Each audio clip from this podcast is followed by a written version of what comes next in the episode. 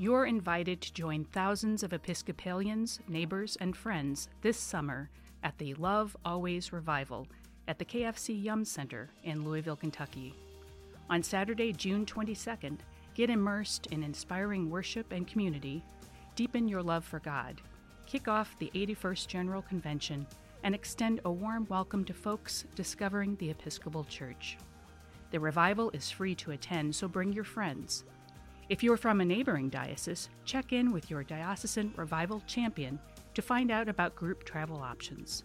You can find more information along with registration at iam.ec slash lovealways.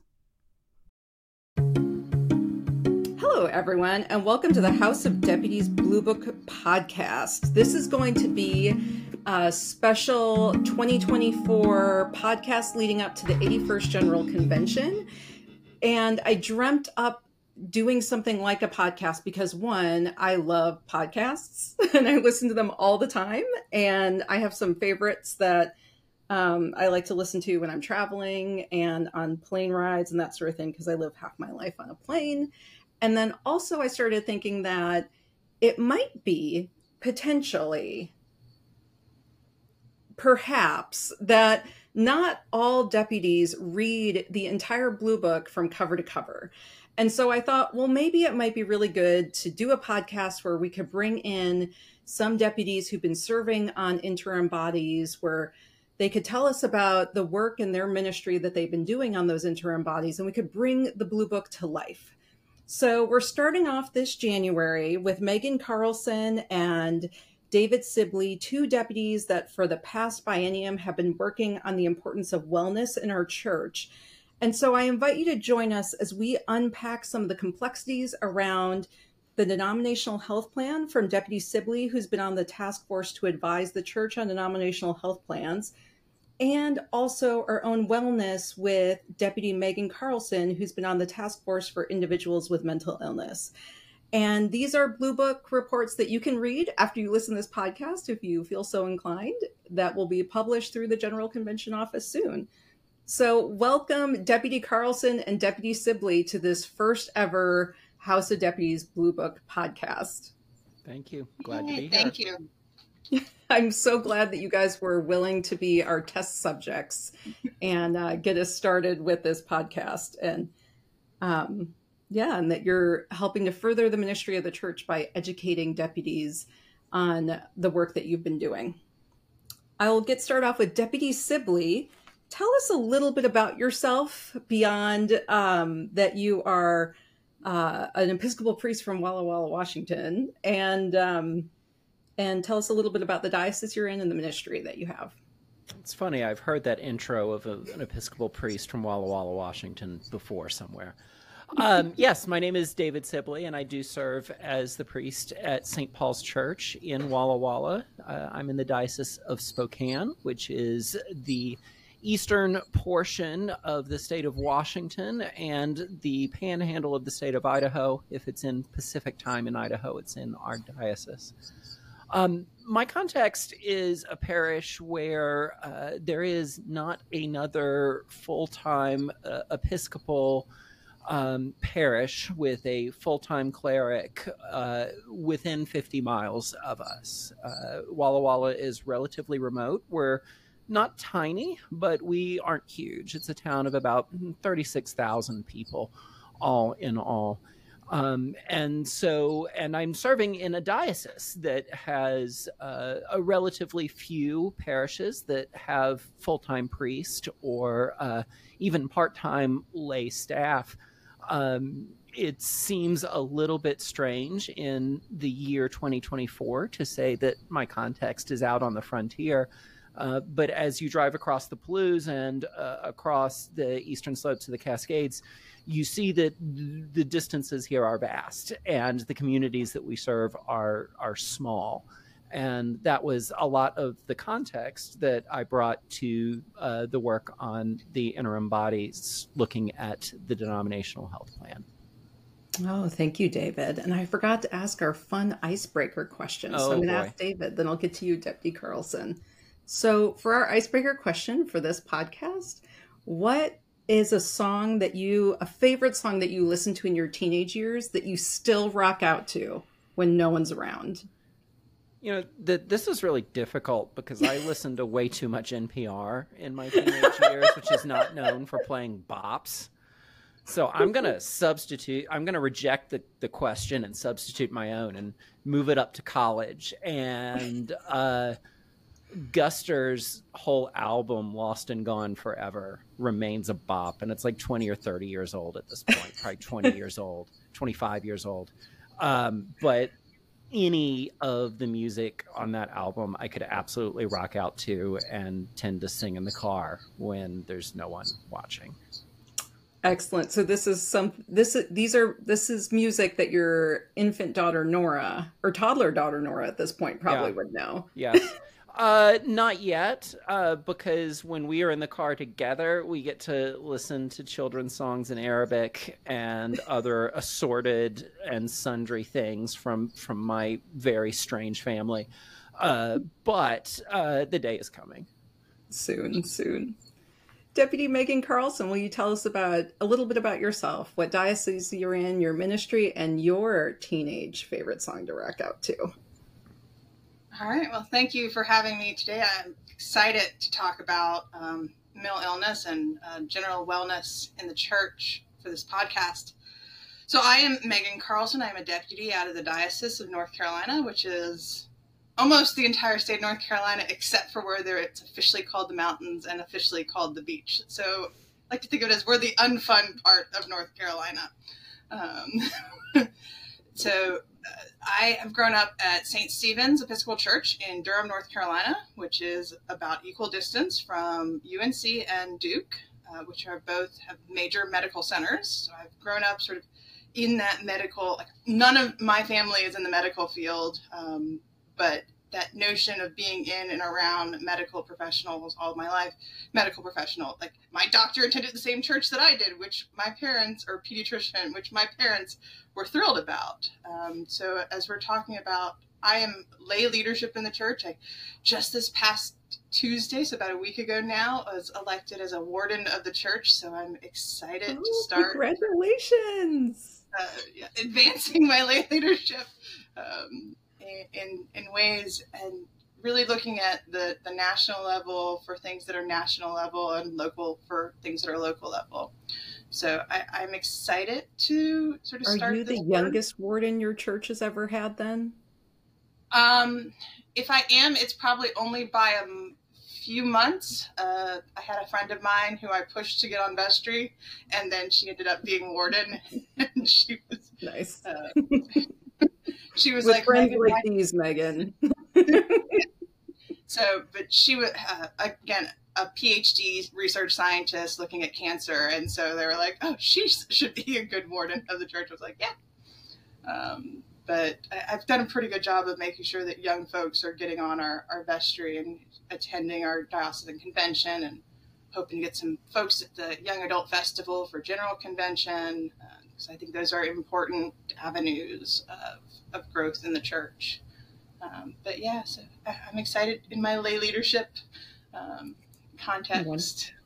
And what was your what's the song that you still rock out to from your teenage years? So from my teenage years, I mean anything Brad Paisley I would have rocked out to. Uh, but the song that we would turn up in the car regardless of like where we were or like what else was going on in a conversation was Dust on the Bottle uh, by David Lee Murphy, uh, which is about a homemade winemaker, uh, which for fun fact about me, I am leading an initiative to uh, create a ministry around uh, making wine in the church context. Oh. So we're oh. about to start planting grapes this spring and, and, working through all the biblical stories about grapes and winemaking. Um, oh, very cool. They're in North Carolina? In North Carolina, yeah. Oh, North so, Carolina wine. Yeah, so it, I think maybe comes from a little bit from that song. like, having dusty bottles in a church basement. Well, one of the titles for this podcast that we threw around was Live from the Church Basement. It's the Blue Book Report. so that's pretty funny. Well, Megan, I'm going to go ahead and get started with you first. Um, will you tell us some about your interim body, um, which I think has some one of the more unfortunate names of interim bodies in the Episcopal Church, entitled the Task Force on Individuals with Mental Illness. I hope in the future we can, you know, change some of those titles so it could be something like mental wellness wellness rather than illness. But could you tell us about what initiatives are coming out of that interim body that will be going to this 81st General Convention? I'd be glad to. So, a little bit of background on this task force. It was established in 2018, so this is a second convention task force this time around, and it was established by caregivers of individuals with mental illness. And, and their focus was really how do we make sure that our children are feeling welcomed in the church? Uh, and that mm. was very much a guiding point that doing this work as a way to bring voice to a voiceless population or a population mm. that due to health concerns was unable was unable to speak during certain times mm-hmm. uh, as well as the fact that for caregivers and individuals with mental illness uh, it is a very stigmatizing time um, and right. not a time that is talked about now, in terms of the title, individuals with mental illness, it's kind of the the proper way to sort of say in terms of person first language, uh, which mm-hmm. is unfortunate, but much broader. The way we looked at it wasn't necessarily mental illness, but was that mental health aspect, that mental mm-hmm. wellness uh, from that entire spectrum of if you've got a diagnosis versus if it's a situational versus just general mental wellness and life. So that's sort of the background. Uh, as we started doing our work, we were given sort of three main tasks to accomplish. And th- they were tasks that were easily accomplishable. Create some resources, uh, maybe create a baseline curriculum, and get some trainers in what is called mental health first aid, which were mm-hmm. very easy to accomplish tasks. But as we're starting to work on those tasks, the question came up of how do we keep this as sustainable? It, it's all well and good for a, a, task force of general convention to complete a task, mm-hmm. but what happens afterwards? And for our work, we didn't see a natural sort of next step or next body to take over. So yes, we can train a bunch of instructors in mental health first aid and put it out to the church. Hey, get everyone in, uh, trained as a mental health first aider, the same way you would maybe for generalized first aid, same way you would for safe church. But there's nobody who's at that stage now to take ownership of that training. Um, so how do we we build up that ownership? How do we have these curriculum or these resource documents? How do we make sure that they live on and they, they don't become outdated the moment they're printed in the blue book, which you will be able to find the entire curriculum and it's 30 plus pages in the blue book, as well as the nice. six resource documents and the six uh, liturgies that we sort of created with each of these resource documents. Um, so we were like, we were really looking into how do we move this on to the next stage? Because as a second convention task force, we couldn't just create a new task force, or we could create an entirely new task force, but you're not supposed to by canon laws or, and mm-hmm. rules of order.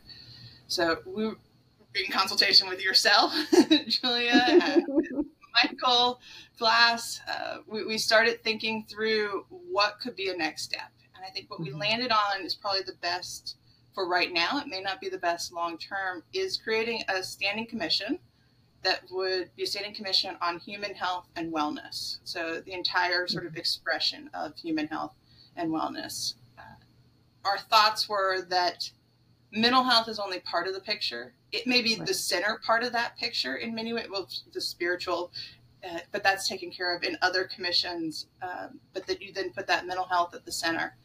And by doing things related to mental health, you're also going to do things related to physical health. You're going to do things related mm-hmm. to uh, safety. You're going to do things related to healthcare, uh, whether that's uh, looking at suicide prevention, which 50% mm-hmm. of gun deaths in the US are attributed to suicide. So if you really want to look at gun prevention and reducing deaths by guns, it, it, it is looking at suicide, which again goes back to that mental health component. I do want to shout out to the Keep Watch program in Atlanta um, for what their work is doing. And so in our Blue Book report, we tried to highlight all the different things that we heard about going on in the Episcopal Church to help support the notion that maybe a centralized commission would help those organizations grow um, to be better, as well as for initiatives like David's with this mm-hmm. the health plan. Um, having, I, I'm sure he can talk to this much better, whether or not he had someone within the church that he could really talk to, or or that his group could like cling to. Um, I mean, I'm looking at other task force that we were looking at other task force around and that are often created uh, things on like migration um, and immigration, and that being mm-hmm. part of human health and wellness. But again, centered on that mental health theme, and and just really thinking about generalized health. So that's our big push, as well as continuing those mental health uh, curriculum, mental health first aid, uh, and churchwide generalized training um, in service to potentially making it as big an issue or as central to teaching of new clergy as Safe Church um, or anything we're doing with uh, racial reconciliation. Yeah, that is so important. That is where you all and your your task force is really challenging the 81st General Convention to look into our baptismal covenant and the seeking and serving Christ in all persons in that sense of uh, breaking down the stigma around mental health, but also in this overall wellness. One of the things that was really interesting when um, I was able to sit with you all on the task force and then continue to partner with you throughout this biennium was looking at the history of resolutions and task forces and initiatives around mental health and and human wellness and that sort of thing. We've had a standing commission in the past on human wellness that we then dismantled, which is fine. Standing commissions can come and go. But it was also really interesting to see this massive influx of resolutions, I think, particularly since the pandemic around mental health. And since um, in current culture, we're sort of destigmatizing to some extent mental health. And um, I'm just, I, I, am so supportive and so excited and hopeful about the Standing Commission on Human Health and Wellness. And I really appreciate your leadership in that task force and that task force's leadership going into General Convention. And on that note, since Megan was kind of hand re- referencing you, uh, Deputy David Sibley, do you want to tell us about your interim body and what you all are bringing?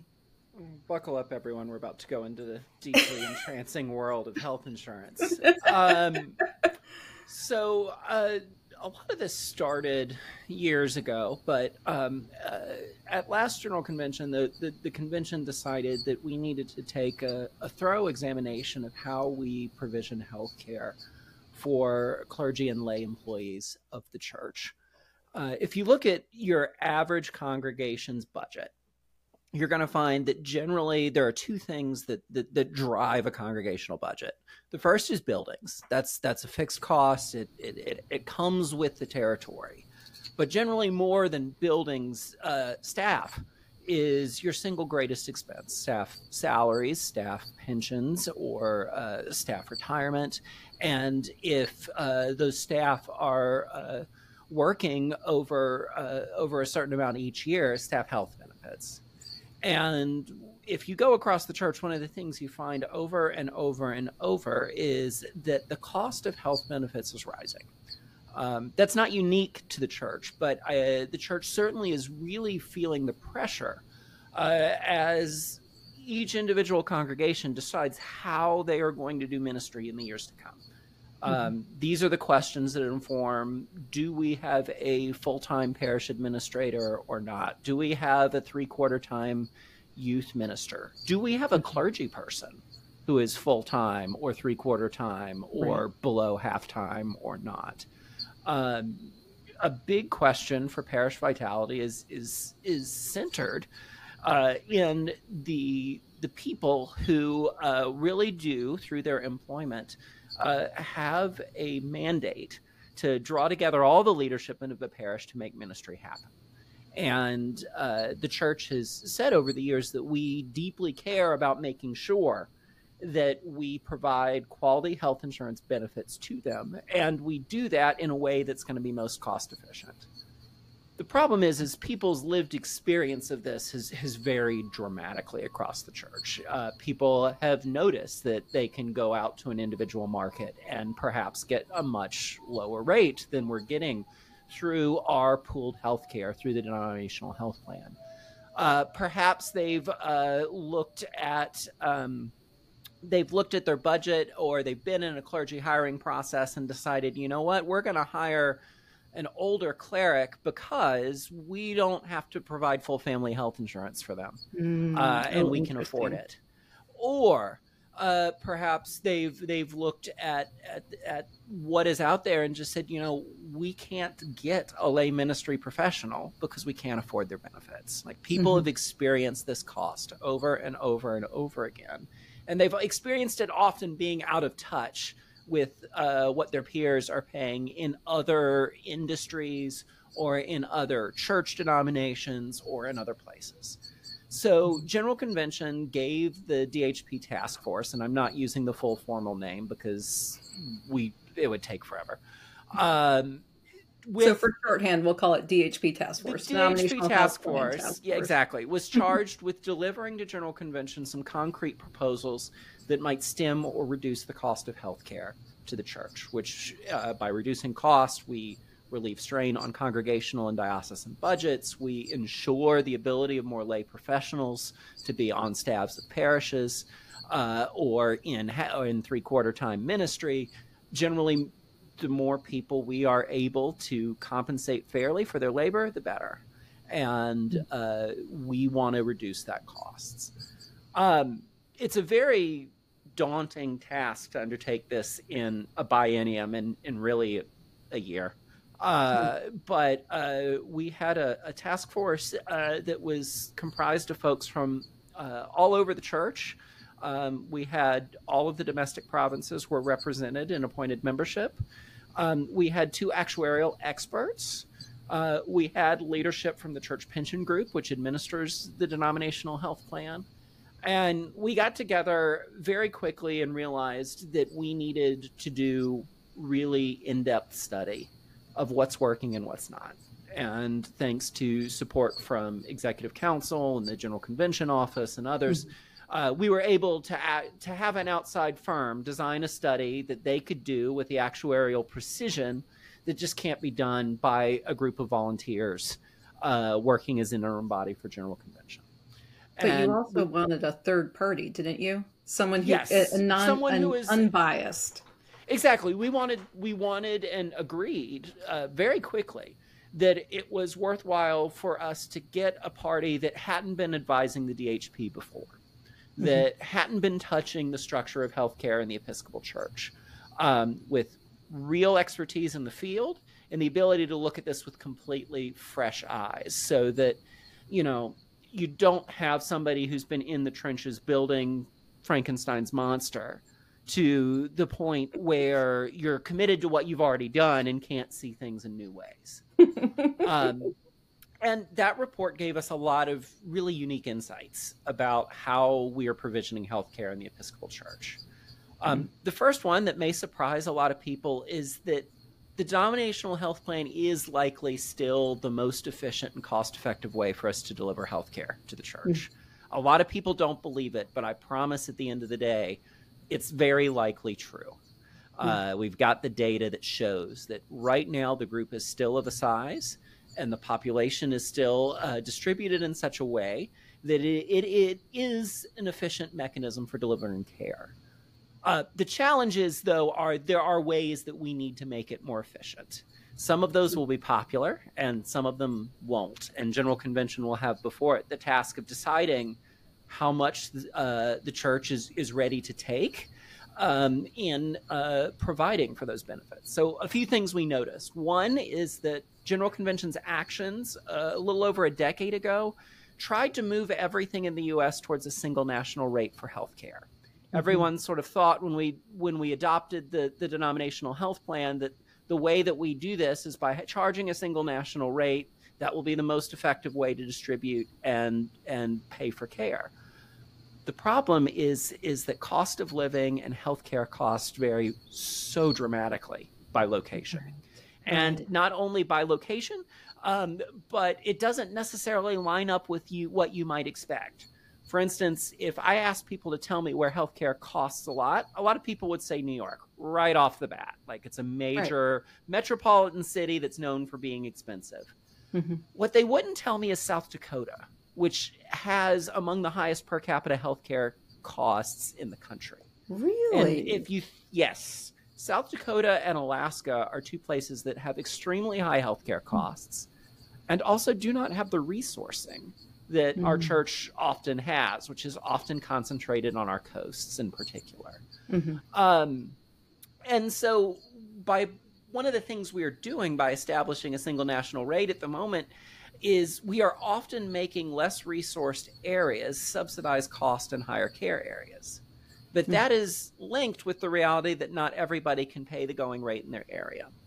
And so, one of the things that, that we are proposing is that we start setting a benchmark in the DHP based on both the prevailing cost of care in an area and a, a given body's ability to pay.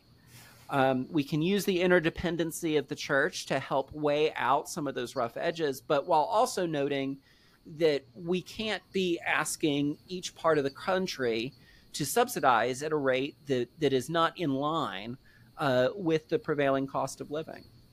Uh, another thing that we discovered is boy, you Episcopal employees love rich benefits. um, and everybody does. And in a uh, civilized world, we would have the most efficient entity to deliver health care to people, and that would be a single payer system through the government. It is the most efficient way to deliver health care at scale and at good cost. Uh, but we do not live in that world. Uh, and in the absence of that world, people want rich benefits at the lowest possible cost.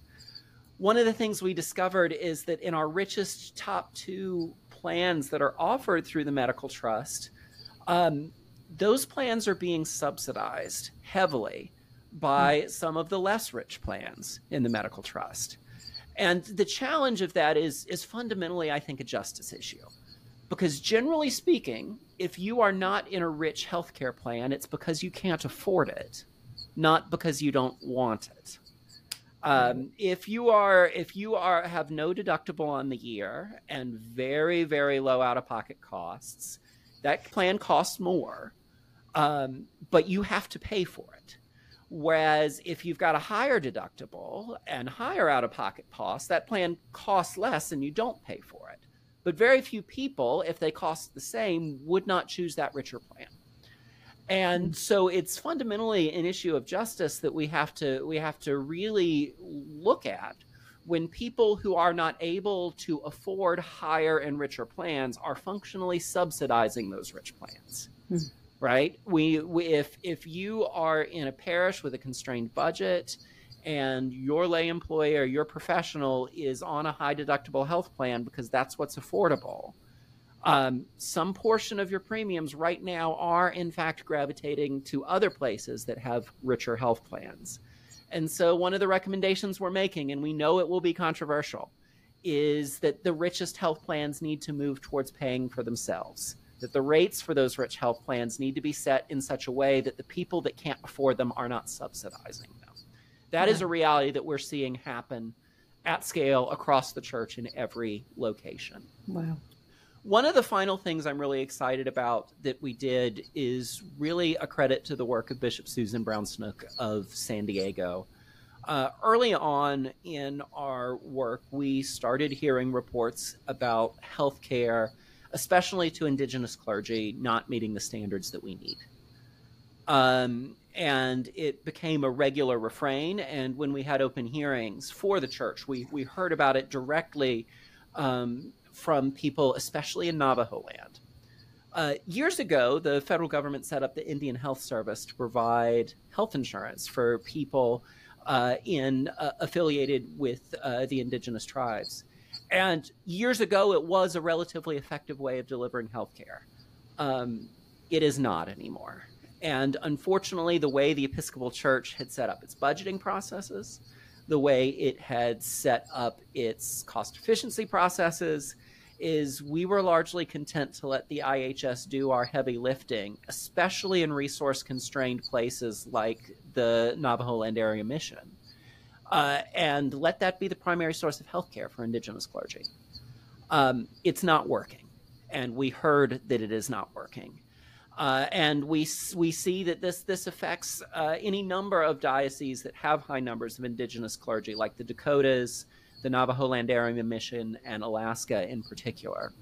Um, Bishop Bishop Susan really heard this and went to town, working and negotiating and navigating all the labyrinthine structures of both the church and the pension group, trying to figure out how we solve this problem and coming before a convention will be a resolution uh, that should, if it's passed, um, have the whole church acknowledge our responsibility to our indigenous clergy in such a way that we, as a whole church, no matter where you are, are taking on a small portion of that cost. So that we can assure that indigenous clergy in Navajo land in Alaska in North and South Dakota can be in the denominational health plan and not on IHS that they can get the care that they need at the standard that they need and at a price that those dioceses can actually afford. Because right now it's beyond the realm of their resourcing. That required lobbying, lobbying on the budget side. It required working with the pension group to commit to this goal. Uh, and one of the most exciting things is from the work of the interim body even before we gather in convention uh, executive council uh, and CPG worked together, heaven forbid, uh, to uh, make sure that in Navajo land those clergy are insured now. Right now, um, yeah. We found the money for it. Yep. We got them enrolled. Uh, it is happening right as we speak, right now, and people are getting that care now. But to carry mm-hmm. it forward beyond General Convention, we're going to need to adopt some of these changes right. so that we are making the structure church wide in such a way that all of us are acknowledging our dependence and our reliance on these clergy and their ministry, these lay professionals in their ministry, and making sure we are not shirking our responsibility to them and just willingly handing it off to substandard care provided by the federal government. Um, so it's it's a real testament. Bishop Susan did incredible work to make this happen, uh, and we believe the wider palette of changes that we are proposing also keep that structure sustainable into the future. So our goal here at the end of the day is not just to slash benefits, it's not just to cut cost, and that's what people are used to. But it's trying to cultivate the real kind of interdependency we require as a church if we are going to buy health insurance together. The understanding that I may be in the Diocese of Spokane, but I have something at stake in Navajo or I may be in the Diocese of Long Island, but I have something at stake in the Diocese of Iowa. That we care for one another within the boundaries and the resources that we have to do it, while also making sure we're we are being fair and making sure that no particular part of the church is getting access to resources or care that other parts can't. So it's been incredible work the task force has done. I'm really hopeful General Convention will pass this again, you you muck with people's benefits, and there's no telling what will happen. Uh, but there's a, there's a package of proposals that we really hope will give parishes some assurance of stability, um, and dioceses and missions and anyone that's on church health insurance. Uh, that they can plan their ministry in the years ahead and not necessarily feel that they're being left behind or left out of sync, um, especially as resources can become tight. So that's that's the long summary of our work. It will help us also to live into the how we will become future church going forward. One of the Absolutely. thank you so much, Deputy Sibley. One of the things I was going to ask you all that I think is unbelievably evident, so I'm not sure if it's worth asking, but I'm going to ask it anyway, is how these initiatives that you all are talking about from your interim bodies are challenging us as a church to live into our baptismal covenant at this these, these initiatives that are coming into the 81st General Convention are challenging us to do all kinds of things around mental health and wellness, as well as um, what that means for the more technical side for the denominational health plan and finances. But do you all want to chime in and just go for it? We can have an open conversation. Core, yeah. I think at its core, you know, my task force has been dealing with actuarial stuff, for lack of a better term. Um, Megan has been able to, to, to look more at sort of qualitative uh, wholeness and health and wellness. They both Certainly. go to the same end.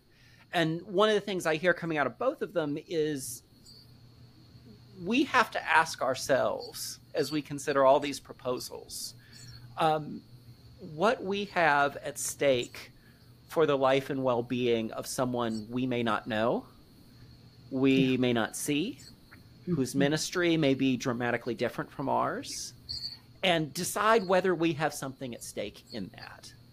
And I mm. think that's fundamentally a challenge, especially when you talk about money especially when you are trying to deliver the needs of your local context at the absolute lowest possible cost because you could do X and Y and Z. And I think it will always challenge us because it, it makes us step back and ask okay, when I get right down to it, what is the ministry of my sibling in a completely different context with completely different resourcing? with completely different needs worth?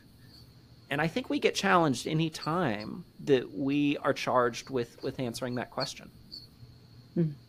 Yeah, I totally agree. And from our context, is actually I've been thinking about this a lot lately. Um, is there's two different of the parts. The first is the respect the dignity of every human being, and one of the things that we, that sort of came up in all of our discussions, especially as we were building out those resource documents, was to react in faith versus reacting in fear. That mm-hmm. particularly with mental illness, you have those moments. It's scary when you see mental illness. Mm. Um, it's scary if someone comes into your church that you don't know and is having either is having maybe a schizophrenic episode and mm-hmm. you don't know what to do. It's scary. But that to react in that faith that we have, respecting that dignity of every human being, and not just in that fear, not just in that we're going to cower in the corner, but but mm-hmm. living out that very specific baptismal covenant um, and, and keeping that that reacting in faith but not in fear. I yeah, I, I, I really like that. I, think, I love it uh, so much. one of one of my poor congregation has heard this mantra from my lips so many, many times, but I earnestly believe it is that God always puts in front of us the resources that we need to answer God's call at a given time. They are always there. Sometimes it challenges us because it requires us doing something, getting mental health first aid training. Looking out for these resources, committing people's time and energy and effort to it. Sometimes it requires us to say, you know, we've got to bite the bullet and pay a little more here so that someone over there can thrive. Um, but the resources are always there. We don't have a resourcing problem at the end of the day, whether we're talking about time, whether we're talking about attention. What we have at the end of the day very often is a faith problem that that we can make a transition from point A to point B, that we can go uh, in a new direction that is different and embrace it. And, you know, for goodness sakes, the church hasn't survived 2,000 years on the abilities of middle management, right? like, we're not here because we are making uh, the most amazing decisions all the time. We will screw up, like, it, it will happen. Yet the resources that God needs us to, God lays in front of us to answer God's call is always there, right? It's a faith question, it's not a fear question. And sometimes it's being willing to have the faith to fail to try mm. something and see how it works and give it our best and then respond to what comes after that yeah so that's it's it's it is and, and that's what we were seeing is that there's plenty of resources out there it's just taking that opportunity to take to learn and to, to build that that knowledge up and then the second thing that we, we were constantly discussing was loving your neighbor as yourself Mm-hmm. Um, and there's sort of two parts to that. Implied in that covenant is the fact that you love yourself. Um, and and really, how do we embody loving ourselves and sort of the, that self care that that need, particularly post pandemic, that recognition of self care and what happens if you don't take care of yourself? Are you able to care for others? Mm-hmm. Are you able to love others as yourself? Because loving others as yourself in that moment is not the full expression of love. Um, right. So we very much sort of those were sort of our guiding things as we were looking at those baptismal covenants and, and thinking through like yes we need to find structures and ways to allow those two covenants to really be strong. Um, but also looking at both of those and saying, well, we've got all these caregivers who are caring for folks. And how are we caring for those? How do we care for the caregivers? Mm-hmm. Um, that's a very important part. Um, and those are not necessarily the ones that you're thinking about when you're thinking about caring for others or loving your neighbor as yourself. Love your neighbor's wife as well, or love your neighbor's mother, or love your neighbor's daughter, the one who's coming over um, at odd hours because they're they're worried about their neighbor or their their family member.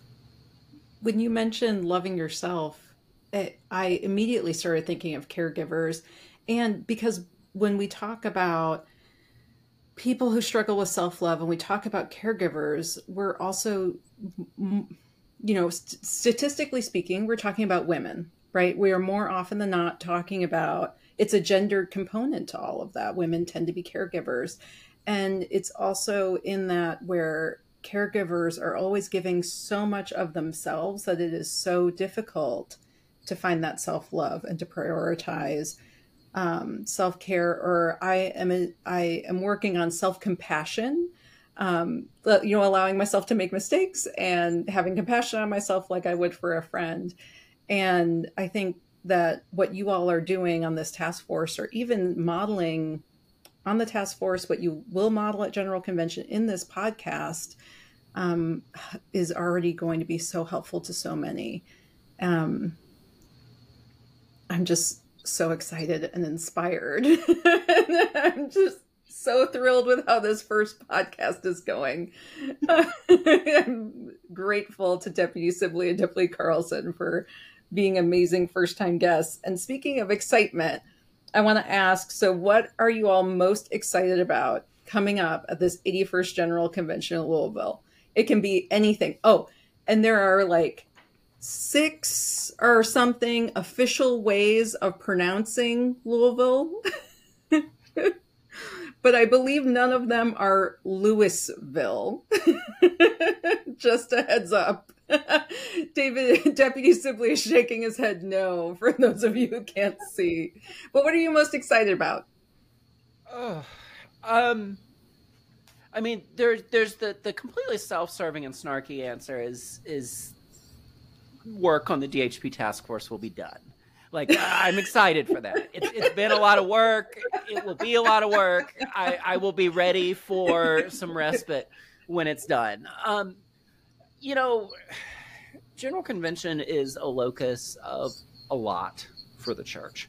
You know, there, there's a lot of emotion pinned on it. There is a lot of self conception, uh, a lot of energy and it, it's one of those things that that you know certain segments love of the church love and certain segments of the church absolutely love to hate uh, and yet they all get there we all get there in the same room and we we do our thing um i think what i appreciate about general convention and have come to appreciate more and more is that somehow no matter how jaded or frustrated you may be uh, no matter how the legislative process has gone, no matter what is happening next, somehow, every time I have gone, I've been able to pick out somewhere, somehow, that the Holy Spirit worked her will in spite of our best efforts. Hmm. And for me, the joy in General Convention comes in seeing that, right? That we will get in the weeds uh, there will be personality clashes. There will be politics. There will be all the messy stuff that com- happens when humans come together. It doesn't matter whether they're church humans or secular humans. There's always going to be mess when humans gather. But the thing that I find useful and meaningful and edifying and exciting is seeing that the spirit works anyway, despite our best attempts uh, to, to forestall it. And so for me, the excited thing is I don't know what the thing will be. I just know that it will be there. And mm. being able to find out what it is, whether it's our next presiding bishop, whether it's the way we do ministry in the next triennium and beyond, whether it's something that hasn't even hit our radar as a church yet. I, I have faith that God will do something. And that's that's what excites me at the end of the day, more than anything else. Faithful surprises. Yay. Oh, well, mine isn't quite as, as eloquent. Um, I'm also realizing that I should probably tell folks that I'm fairly young on this podcast. I can't exactly see that. Um, so I, I, I do not know how to respond to that remark. like, this is this is hitting me right to my core. We're all versions of young in some capacity. but yeah, go ahead, Megan. so I uh, my this will be my second official convention as a deputy. Mm-hmm. My first one was the COVID convention. Um, prior to the COVID convention, I went as a young adult for the Young Adult Festival in Austin, um, where I was injured before injured right before coming, so I was hobbling around on a cane for a week in Austin. So I am excited for a convention where I am healthy. I'm excited for a convention that is a full expression of convention because the COVID convention was not exactly that. Um, right. It was definitely, we knew that we needed to meet as a body and we met as a body and we met as a body and we did not, we just, we essentially ate, slept, and drank in that convention room. So I'm, mm-hmm. I'm looking forward to it being a little bit more relaxed this time around um, than it was the last time, as well as bringing back the the hall of exhibitors, because uh, I do find that to be a wonderful chance for all the different ministries of the church to sort of come together in a fantastic way, and you can just wander around this hall and learn so much about mm-hmm. everything that's going on in a way that, like, yeah, you can maybe surf the internet, but there's just something about it just being in that room. And honestly, if you're Episcopal Comic Con. Yes, that's the only way to describe it. Um, uh, just I, I only reason I would hesitate is that I don't necessarily want a bunch of folks showing up in costumes, but they can. You do realize we're having Eucharist, right? Like there, there are costumes are part of the deal. I mean, like, I mean, you don't actually see folks dressing up as their favorite saint. Right. Um, I love that. Uh, I tried to do that. I, I don't know, maybe we start something. but so I'm, I'm just excited to see sort of a more uh, no, I hate to use the term normal, but a more normalized um, convention mm-hmm. experience. The um, big family also, reunion. Yeah, big family reunion, and really having bringing back more of that party atmosphere. Not that like we're partying constantly, mm-hmm. but that excitement, that feeling of like this is a joyful thing to do versus yeah. I think the COVID one was a little bit of a downer. Um, yeah. Yeah, well, the celebration fiesta was was missing from the COVID convention. Yeah. Yeah. So I'm I am excited for that. Um, I mean, I'm also excited to see. This is my first time on a task force, and to see that that work sort of come to fruition is, and, and to watch it work through the process from uh, legislative committee onto the floor, and then I mean, I think most of our, our resolutions, who knows if they're going to end up on the um, consent calendar, if they're going to actually get to be presented. Mm-hmm. Uh, I think at least the standing commission has to be presented because it's a change of canons, but yeah. to, to see in that body, that thing that we started out as a small little thing, grow. and to be able to participate in that way. Yes. Well, I am so excited that you both said yes to being a part of this House of Deputies Blue Book podcast and that you were willing to be our very first guests on this brand new podcast. I've been um, sort of like what Deputy Sibley said, looking for signs of the Holy Spirit each day. And I read something to look for glimmers um, in your throughout your day. So you all have been a huge glimmer of my day today, coming in here and being a part of this and helping to um, connect and educate the House of Deputies on what's going to be coming toward us as we are in Louisville at the 81st General Convention and bringing the Blue Book to life in addition to what Deputy Scott Gunn will do. so we'll just all um, be very well educated on the Blue Book and uh, the issues that are coming before this 81st General Convention. And educated deputy is a, is a fabulous deputy. So thank you all for being here with us.